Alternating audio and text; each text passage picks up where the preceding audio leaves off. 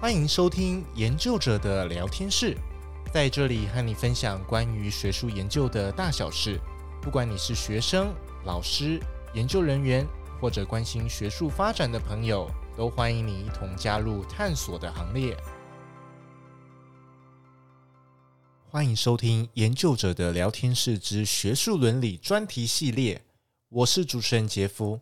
这集要来带大家听由教育部台湾学术伦理教育资源中心于二零二三年三月三十日举办的线上学术伦理专题讲座，内容涵盖近来热烈讨论的 ChatGPT 生成式人工智慧技术与学术伦理的议题，吸引同时线上约四千个观看人次。这场讲座邀请国家卫生研究院分子与基因医学研究所孙以汉所长、国立阳明交通大学周倩副校长以及国立成功大学外国语文学系刘继仁系主任发表演讲。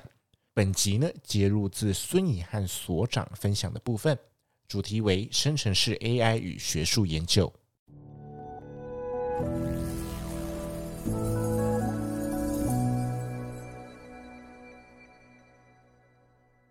孙所长在演讲中指出，生成式 AI 工具是一项现代的破坏式创新，而且是具有革命性的强大新工具。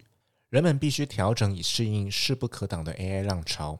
而二零二二年由美国 OpenAI 公司创立的 Chat Generative Pre-trained Transformer，更是将近几年 AI 技术发展所延伸的各式讨论、争议等搬上社会台面，也引发诸多有关学术研究伦理的交流与辩证。我们现在就来听孙所长的介绍吧。好，那今天跟大家谈这一个非常热门的话题啊，就是生成式 AI，那以及它对我们会学术研究上面的影响。那先说明一下什么叫做生成式 AI 啊？它是用一种呃 AI 的系统，然后根据呃大数据的这个资料库去做训练，然后让它可以。对我们提问去做一些反应，就好像聊天一样。那它可以产生的是呃 text 啊，或者 image，或者程式码啊，或者其他的这些东西。那所以它最重要的几个概念，第一个它是要有一个 data set 去做 training，然后它统计常用的语法，然后呃用自己的方式来呃依照这些语法来跟你交谈对谈。那所以在这个里面，有人问到，就是那呃，是不是英文或者中文或者其他文字会有所不同？那我想基本上，它第一个要有大数据的资料，所以呃，不同的文字看使用的量，可能英文那中文目前应该也还不错，那有一些文字可能它的成熟度就就会比较差。那在这个里面有最热门的一个。软体叫做 Chat GPT，那这是 OpenAI 这一个公司它所推出的。那 Chat GPT 就是 Generative Pre-trained Transformer，就是生成式的，然后是事先训练好的一种一种工具，就是可以把我这个内容转 transform 成为文字。那我们假如上网络网页去。进入到这个 ChatGPT 的这个网站，就可以看到这样的一个画面。它会有一个简单的介绍，然后最底下这个左边就是你可以去试用啊，Try ChatGPT。点进去以后呢，就会看到这样一个网页。我觉得非常有趣的是，这个是 AI，它需要我们验证我们是人类。那进去以后，它这上面就有一些例子。教你怎么去用它，那底下就有一个栏位，就是你可以写入你要问的问题。哦，那目前这个中文、英文都可以，你用英文写，它就用英文回你；你用中文写，它就用中文回你。那我我高度建议大家一定要去玩一玩这个东西，因为这个是一个新工具，你要是不懂，你将来就会落。那在研究上面呢，呃，可以做很多的事情，譬如说，我们可以把我们的文章写了给请他改，好，那他可以帮你抓出文章里面的重点，他可以帮你改写，他可以做摘要，他可以把你缩短或者变长，好，那甚至他可以帮你写整篇的论文。你要告诉他你内容的一些 keyword，你希望怎么样，啊，那他就会帮你写出来。那假如你让他在同样的问题之下再写一次，他写出来东西会不一样，啊，所以他不会 repeat。当然。内涵大概是差不多，可是句法什么就会有一些改变。那我们在写文章的时候，可以请他帮我们整理所有的背景资料啊，所有的文献。那这写程式的可以让他帮忙改程式，甚至写程式啊，据说是比人写的还要好，而且不太出错。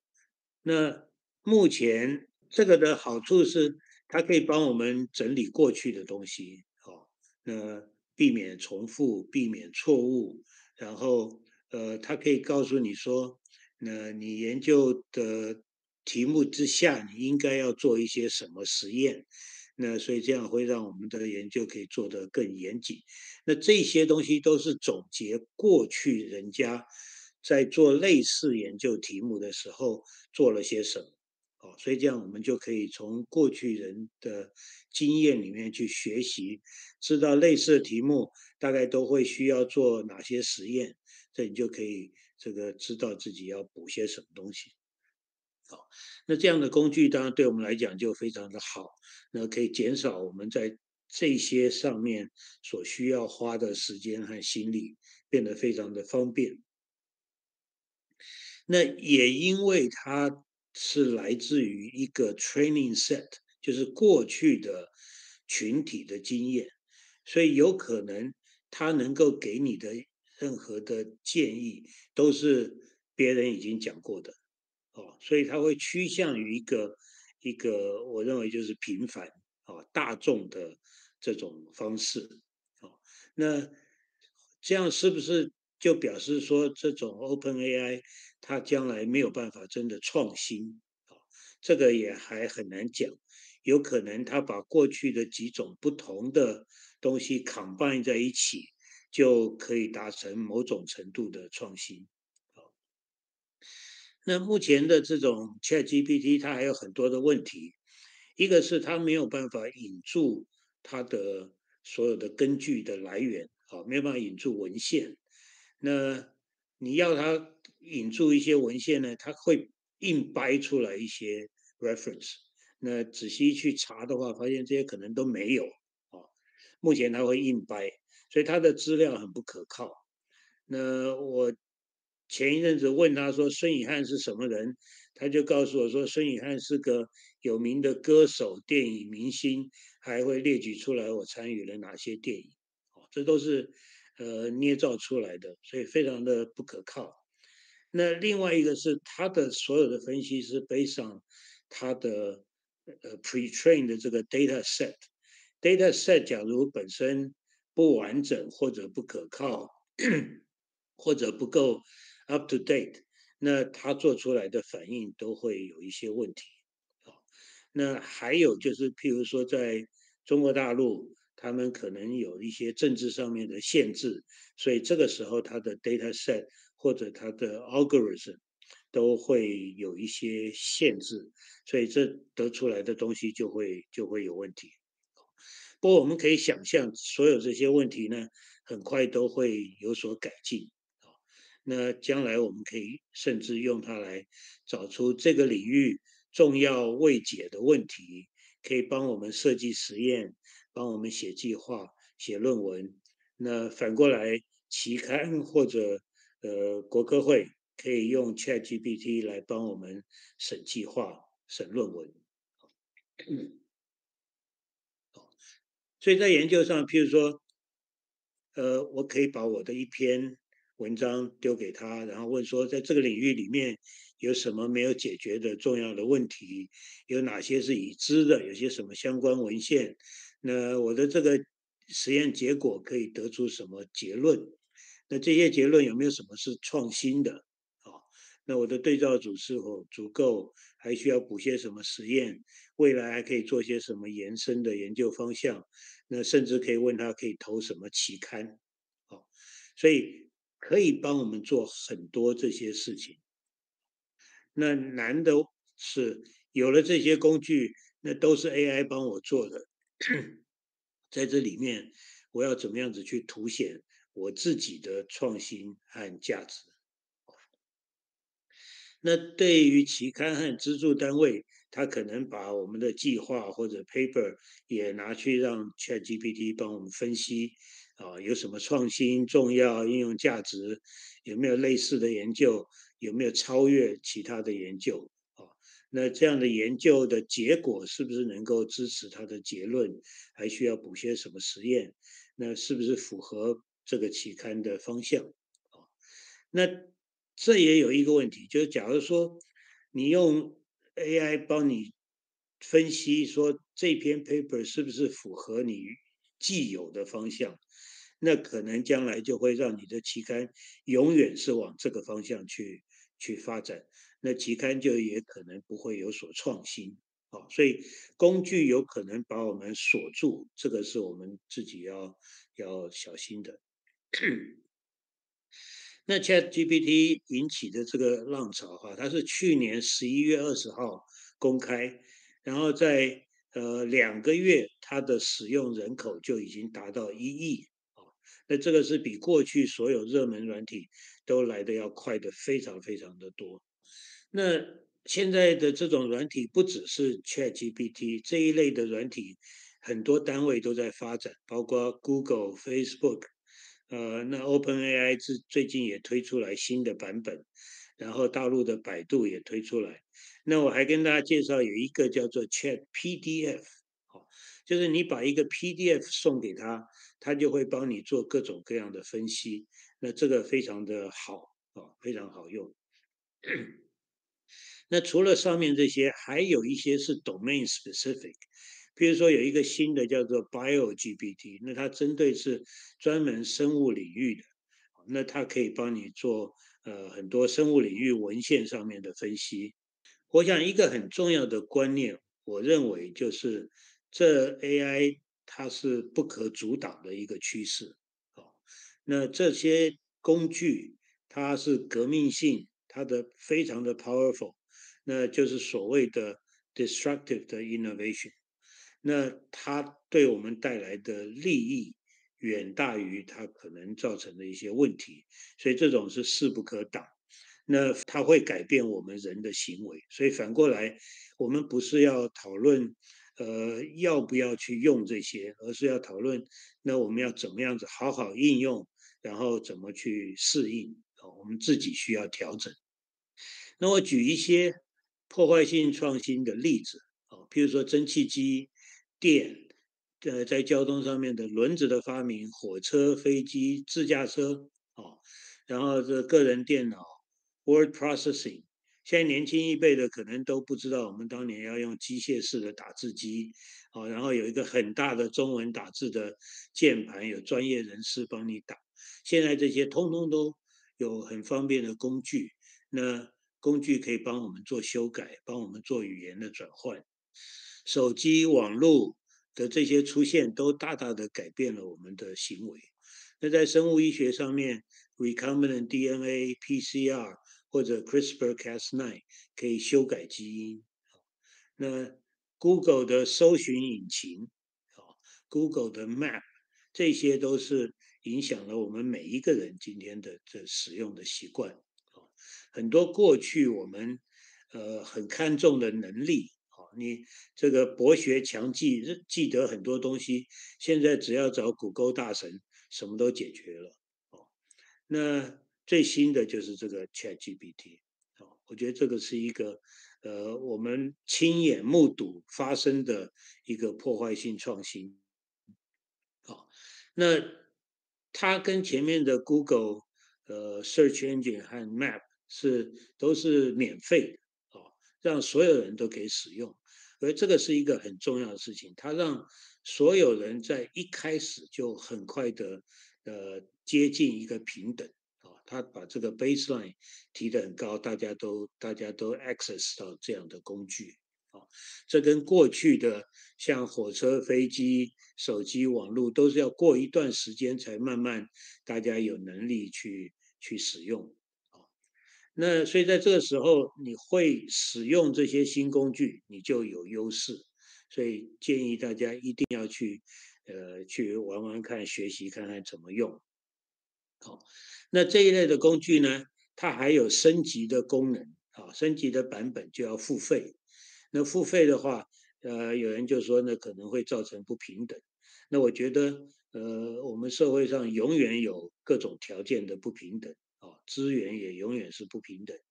比如说，这前几年。这个一个大型的生物方面的研究，cryo-EM 的仪器出来，这个非常非常的 powerful，可是非常的贵。哦那有钱的单位，像大陆的大学，顶尖大学，可能一口气就买十台，台湾可能要花很很长的讨论才能够买一台。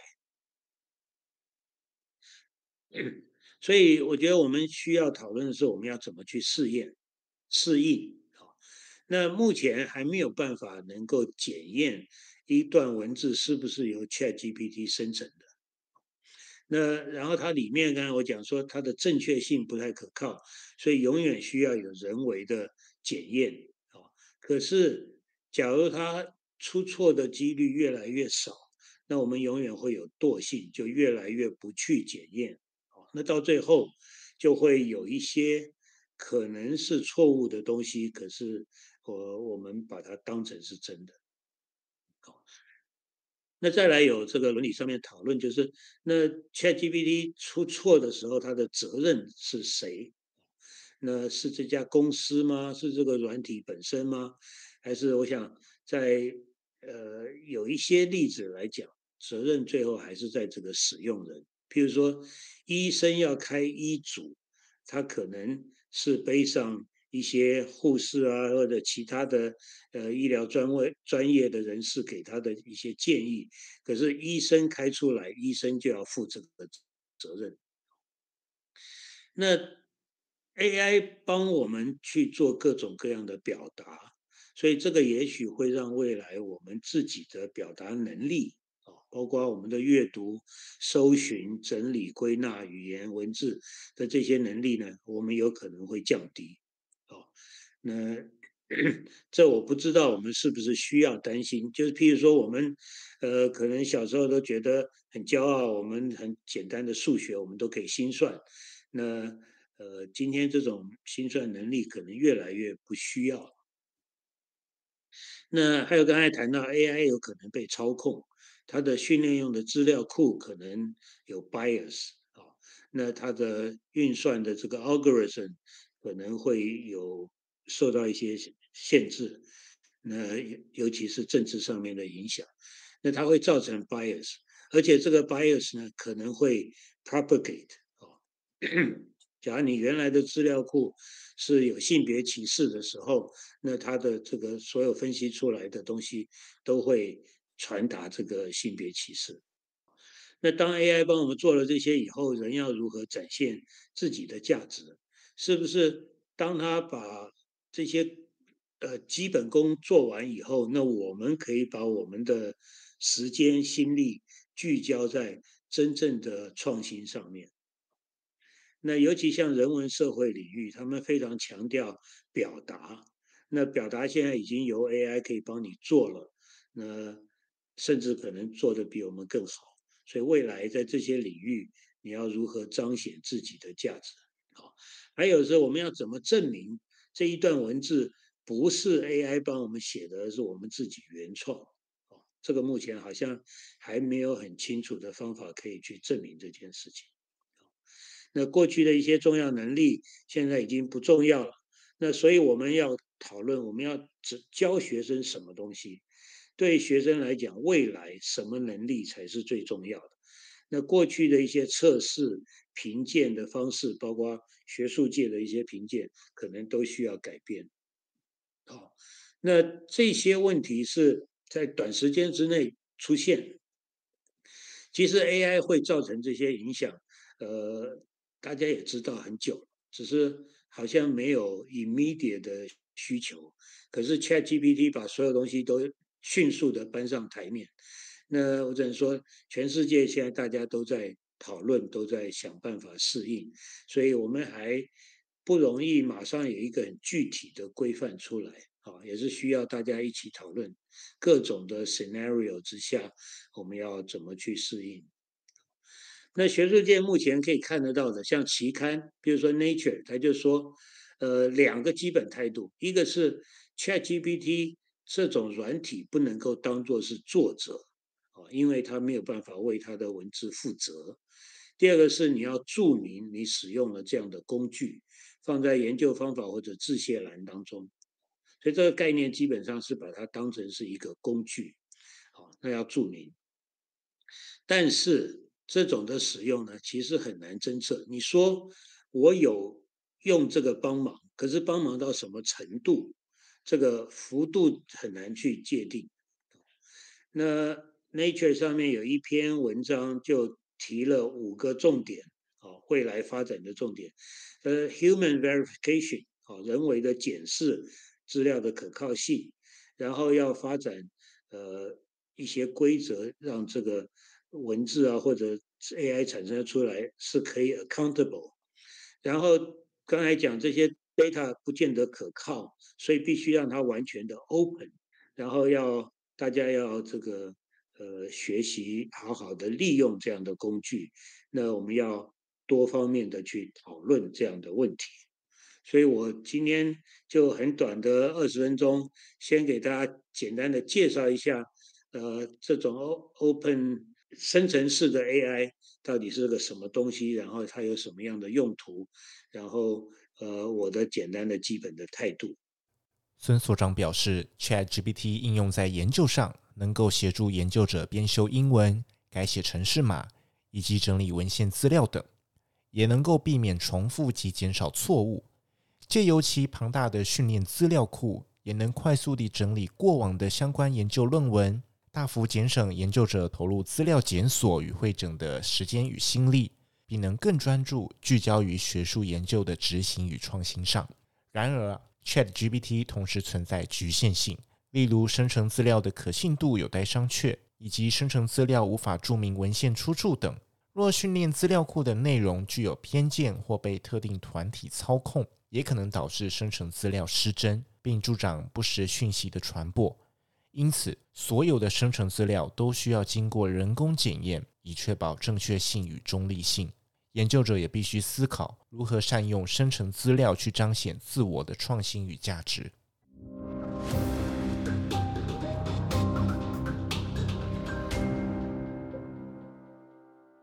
科技发展快速。不论相关法规或各界的态度，都会随时间而调整改变。本集谈的内容跟观念是以演讲的时空背景来讨论。当您听到这集的时候，请依照当时的规定办理哦。